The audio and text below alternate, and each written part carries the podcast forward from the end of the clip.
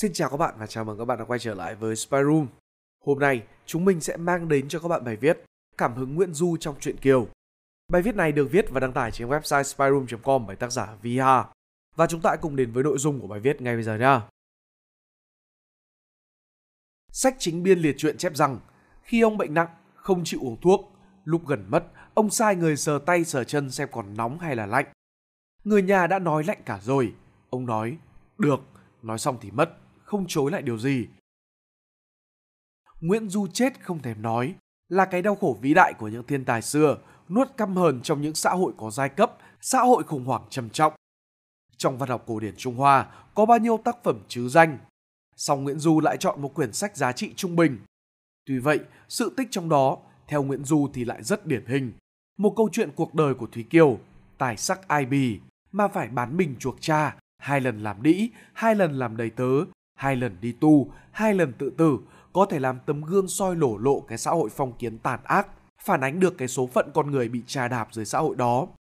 Để đến nỗi, nàng Kiều phải chịu cảnh một bước phong trần, mấy phen chìm nổi, trời tình mờ mịt, biển hận mênh mang. Sợi tơ mảnh treo gió đưa đi, cánh hoa rụng chọn gì đất sạch. Vậy đâu là cảm hứng chủ đạo của Nguyễn Du trong kiệt tác truyện Kiều? Đầu tiên, chúng ta hãy cùng nhau đi tìm hiểu về khái niệm cảm hứng. Cảm hứng trong tác phẩm trước hết là niềm say mê, khẳng định chân lý, lý tưởng, phủ định sự giả dối mà mọi hiện tượng xấu xa, tiêu cực. Là thái độ ngợi ca, đồng tình với nhân vật chính diện, là sự phê phán, tố cáo các thế lực đen tối, các hiện tượng tầm thường. Lý luận văn học, nhà xuất bản Giáo dục Hà Nội năm 2001. Cảm hứng chủ đạo là trạng thái tình cảm mạnh liệt, say đắm, xuyên suốt trong tác phẩm nghệ thuật, gắn liền với một tư tưởng xác định, một sự đánh giá nhất định, gây tác động đến cảm xúc của những người tiếp cận tác phẩm. Từ điển thuật ngữ văn học in lần 3, nhà xuất bản Đại học Quốc gia Hà Nội năm 1999. Những cảm hứng chủ đạo của Nguyễn Du trong truyện Kiều. một Cảm hứng nhân đạo, chủ nghĩa về số phận con người. Phần đầu tiên, cảm hứng thông qua hiện thực khách quan, từ những điều trông thấy mà đau đớn lòng. Hiện tượng đời sống được phản ánh trong tác phẩm là những bộ phận con người, đặc biệt là những số phận người phụ nữ trong xã hội phong kiến.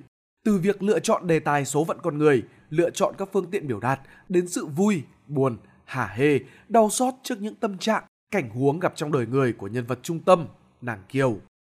Nguyễn Du đã khơi gợi và thổi vào trái tim độc giả một thứ cảm xúc đặc biệt, tạo thành cảm hứng chủ đạo nhân đạo chủ nghĩa. Tác giả làm nổi bật lên sự đối lập gay gắt giữa quyền sống của con người, nhất là của người phụ nữ, dưới sự áp bức của chế độ phong kiến trong lúc suy tàn. Cảm hứng chủ đạo nhân đạo chủ nghĩa, tấm lòng đau đời, thương người ấy đã chi phối toàn bộ hệ thống hình tượng. Cảm hứng ấy hóa thân trong từng tình huống, tính cách nhân vật và nhờ vậy vượt qua được định kiến chủ quan của tác giả, làm vô hiệu hóa ở một mức độ nhất định chủ nghĩa định mệnh cùng những triết lý duy tâm cố hữu trong tư tưởng của nhà nho Nguyễn Du. Những hình tượng nghệ thuật sinh động chứa đựng những tư tưởng nhân đạo chủ nghĩa, tình cảm tâm huyết của tác giả trước những kiếp người và những biến cố của cuộc đời, góp phần tạo nên tính cách đa dạng mà thống nhất của nhân vật Thúy Kiều, góp phần huy động những phương tiện nghệ thuật phù hợp để tái hiện, tái tạo hiện thực. Cảm hứng chủ đạo ấy thấm nhuần trong mọi tình tiết của tác phẩm, thấm nhuần trong cách miêu tả con người cũng như cách miêu tả thiên nhiên và tạo vật. Nguyễn Du viết về người phụ nữ tài sắc bằng có mắt thoát ly với định kiến thông thường của xã hội phong kiến và mang tầm tư tưởng nhân đạo cao cả. Viết về Kiều, dù cuộc đời lưu lạc của nàng đầy cay đắng, nhưng ông không gợi cho người đọc nàng là một kỹ nữ đáng khinh miệt. Ngược lại, Nguyễn Du luôn đứng trên lập trường bảo vệ nhân phẩm và cảm thông tri âm với nàng. Một người đàn ông sống trong xã hội phong kiến, một trí thức nho học, một người vốn xuất thân từ tầng lớp đại quý tộc lại có được sự rộng lượng, tiến bộ, nhân văn trong suy nghĩ, đó là điều đáng quý lắm thay.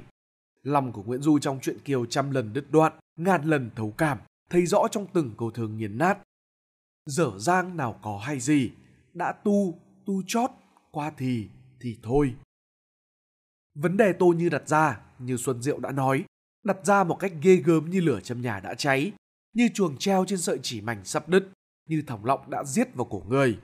Chuyện Kiều không phải là một bài ca hân hoan về giá trị con người, mà trở thành một câu chuyện thê thảm về vận mệnh của con người trong xã hội cũ.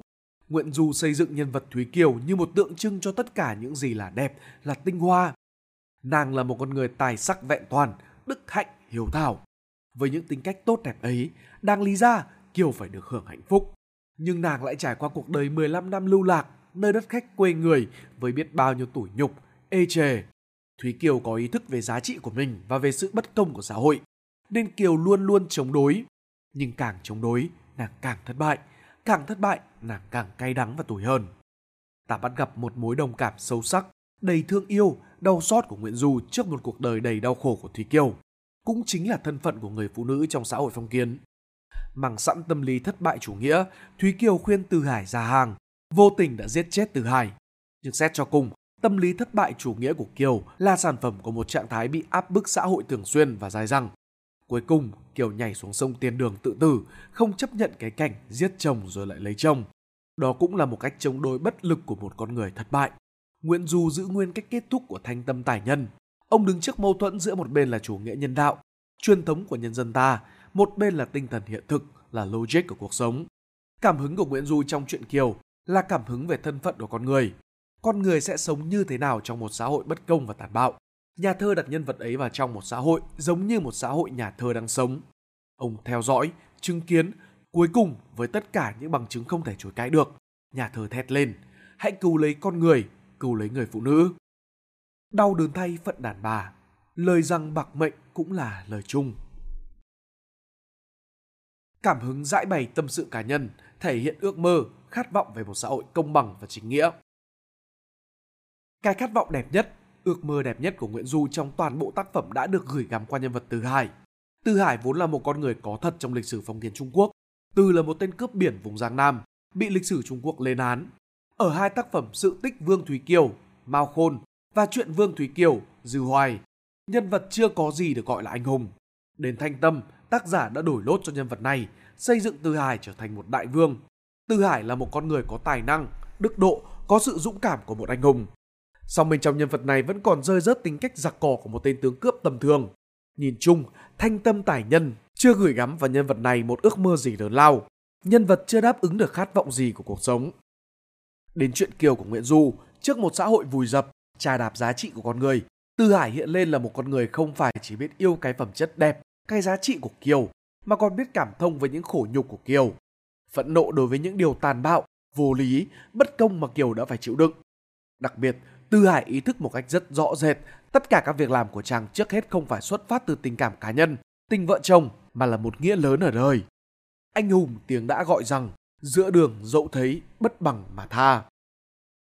Chàng chính là biểu tượng của khát vọng công lý và cuộc sống tự do.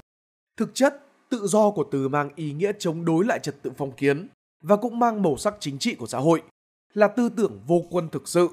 Đặt trong hoàn cảnh xã hội phong kiến, một xã hội không thừa nhận sự tồn tại của cá nhân và do đó không thừa nhận sự tự do của con người thì sự tự do ấy có một ý nghĩa tiến bộ. Nguyễn Du đã xây dựng Từ thành một nhân vật anh hùng với màu sắc lý tưởng. Từ Hải mang tính chất lãng mạn, là sự đối lập với toàn bộ cuộc sống của xã hội phong kiến trong tác phẩm. Đây là một con người phi thường về mọi phương diện. Tư Hải là hình tượng lãng mạn về một người anh hùng, rõ nét dấu ấn quan niệm của tác giả. Trong truyện Kiều, có thể thấy Tư Hải chính là nhân vật được Nguyễn Du dành nhiều tình cảm tốt đẹp nhất. Thái độ của Nguyễn Du đối với Tư Hải là khẳng định và ca ngợi. Nếu Thúy Kiều là kết tinh của tài hoa, thì Tư Hải là kết tinh của sự dũng cảm. Thúy Kiều là tiếng hạc bay qua, hoa trôi man mác, là tay tiên gió táp mưa xa. Còn Tư Hải là gươm đàn nửa gánh, dọc ngang nào biết trên đầu có ai, là những phường giá áo túi cơm xá gì. Bao nhiêu đập phá, vẫy vùng trong thiên hạ, chính Từ Hải. Trong thời đại của Nguyễn Du, Từ Hải không còn con đường nào khác. Từ Hải làm cách mạng tư sản dân quyền. Nguyễn Du không thể tưởng tượng ra được như thế.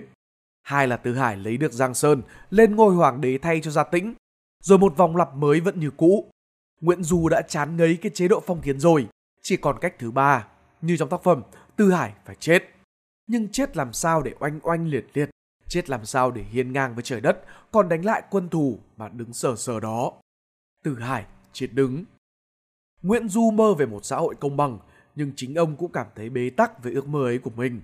Vậy nên, nhân vật mà ông gửi gắm ước mơ ấy cũng rơi vào con đường cùng. 2. Cảm ứng từ những định luật khống chế con người. Trong truyện Kiều, Nguyễn Du đã thấy được những định luật khống chế con người, Phật giáo, Nho giáo, Đạo giáo. Định luật ở đoạn thơ đầu và đoạn thơ cuối tác phẩm mang kết cấu hô ứng. Trước hết là 6 câu mở đầu tác phẩm. Đây là đoạn giới thiệu nguồn gốc đề tài, cốt truyện và cảm hứng chủ đạo của tác giả. Trong kết cấu tác phẩm, đoạn thơ mở đầu truyện Kiều thuộc thành phần ngoài cốt truyện. Trăm năm trong cõi người ta, chữ tài, chữ mệnh, khéo là ghét nhau. Đây vốn là thuyết tài mệnh tương đố của các nhà văn nho áp dụng cho mọi người, nam cũng như nữ. Là con người có tài thì ắt mệnh kém và ngược lại. Quan niệm được nọ mất kia, hơn tài kém mệnh là tinh thần giáo điều dựa theo đề tài, cốt truyện trong các tác phẩm xưa, thể hiện khuynh hướng cảm hứng chính thống trong nền văn học trung đại. Trải qua một cuộc bể dâu, những điều trông thấy mà đau đớn lòng. Chủ ý của hai câu này là tư tưởng Phật giáo, đời là bể khổ, ý chính là đoạn trường, đau đớn là đến đứt ruột, cũng là để nêu nhan đề của tác phẩm, đoạn trường tần thành, tiếng kêu mới đứt ruột. Sự oái oăm và bất công ở đây, ở đây dùng để nhấn mạnh một lời than của tác giả vì thấy hết được cái đau đớn của nàng Kiều. Bởi tác phẩm của ông là một tiếng kêu thương, tiếng kêu đứt ruột không chỉ cho một mà là cho một số kiếp bị đọa đầy. Lạ gì bỉ sắc tư phong, trời xanh quen thói mà hồng đánh ghen. Bỉ, cái kia, sắc, ít, tư, cái ấy, phong, nhiều, bỉ sắc tư phong. Là điều kia kém thì điều này hơn, đã đẹp, bá hồng thì phải chịu khổ. Trời xanh đã định vậy rồi. Đây chính là lời khẳng định hồng nhan bạc mệnh. Như vậy chỉ có 6 câu mở đầu mà tác giả đã trình bày được tới 4 triết thuyết. Thuyết tài mệnh tương đố của các nhà nho, tư tưởng Phật giáo đời là bể khổ, thuyết hồng nhan bạc mệnh, thuyết thiên mệnh của nho giáo, thuyết bù trừ của đạo giáo. Đoạn thơ cuối kết thúc tác phẩm. Ngẫm hay muôn sự tại trời, trời kia đã bắt làm người có thân, bắt phong trần phải phong trần, cho thanh cao mới được phần thanh cao. Ngẫm thay, chỉ hai chữ này thôi cũng cho ta thấy tác giả đã nung nấu suy nghĩ rất nhiều để đi đến kết luận dù còn rất bi quan. Ở đời người ta đều có số, do trời định sẵn, mệnh trời. Tác giả đay nghiến ông trời bằng cách lặp lại chữ trời ở ngay đầu câu 3242, tiếp ngay chữ trời ở cuối câu 3241. Ông còn dùng những chữ bắt, phải, cho mới được, rồi chi chiết bằng cách lặp lại hai lần những chữ phong trần và thanh cao. Có đâu thiên vị người nào, chữ tài, chữ mệnh rồi rào cả hai. Có tài mà cậy chi tài, chữ tài liền với chữ tai một vần. Tố Như lặp lại bốn lần, chữ tài, chữ mệnh, chữ tài, chữ tai đi cùng nhau. Một lối chơi chữ rất tình. Chữ tài liền với chữ tai một vần, càng làm cho người đọc thấy xót xa, căm giận cho một cái luật lệ chớ trêu này của tạo hóa. Đã mang lấy nghiệp và thân, cũng đừng trách lẫn trời gần trời xa. Thiện căn bởi tại lòng ta, chữ tâm kia mới bằng ba chữ tài. Với những chữ của nhà Phật, nghiệp, thân, thiện căn, bốn câu thơ trở thành lời khuyên phải làm gì để thoát khỏi bể trầm luân, nỗi đau triền miên của nhân loại. Đó chính là tư tưởng tu tâm của Phật giáo. Thái độ của Nguyễn Du là sự trách móc, giọng điệu chua chát đối với ba tư tưởng nho Phật đạo. Số phận kiều phải cuốn theo hiện thực khách quan. Ông nhìn thấy rõ sự tàn khốc ấy. Đó cũng là bế tắc của Nguyễn Du và là của thời đại. Ông không giải thích được, không giải thoát được, cuối cùng đành đổ lỗi cho tạo hóa. Đời vô thường biến đổi, những thăng trầm vinh nhục, những bãi bể nương dâu của cuộc đời. Vì thế đã sinh ra kiếp người, không ai tránh khỏi cảnh vô thường, đau khổ, chết chóc. Tóm lại, cảm hứng chủ đạo của Nguyễn Du trong truyện Kiều vô cùng sâu sắc và có ý nghĩa xã hội rộng lớn. Tác phẩm mở đầu bằng thuyết tài mệnh tương đối, tài mệnh ghét nhau và kết thúc bằng giải pháp tu tâm. Nhưng chất liệu làm nên tác phẩm lại là những điều trông thấy mà đau đớn lòng. Ngoài vấn đề trung tâm được đặt ra trong tác phẩm là vấn đề số phận của con người trong xã hội phong kiến suy tàn, nhà thơ còn phản ánh khát vọng lớn lao của con người trong thời đại. Chuyện Kiều chính là bức tranh về cuộc sống thời đại mà Nguyễn Du đang sống.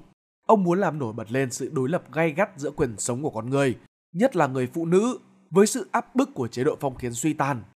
Có thể nói, một chủ nghĩa nhân đạo cao cả, trong trường mực nào đó mang tính chiến đấu chống lại phong kiến chính là nền tảng vững chắc cho tác phẩm này.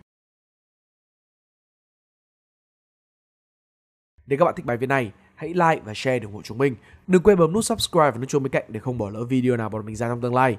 Cảm ơn các bạn đã lắng nghe. Đây là Spy Room, còn mình là Pink Dot. See ya!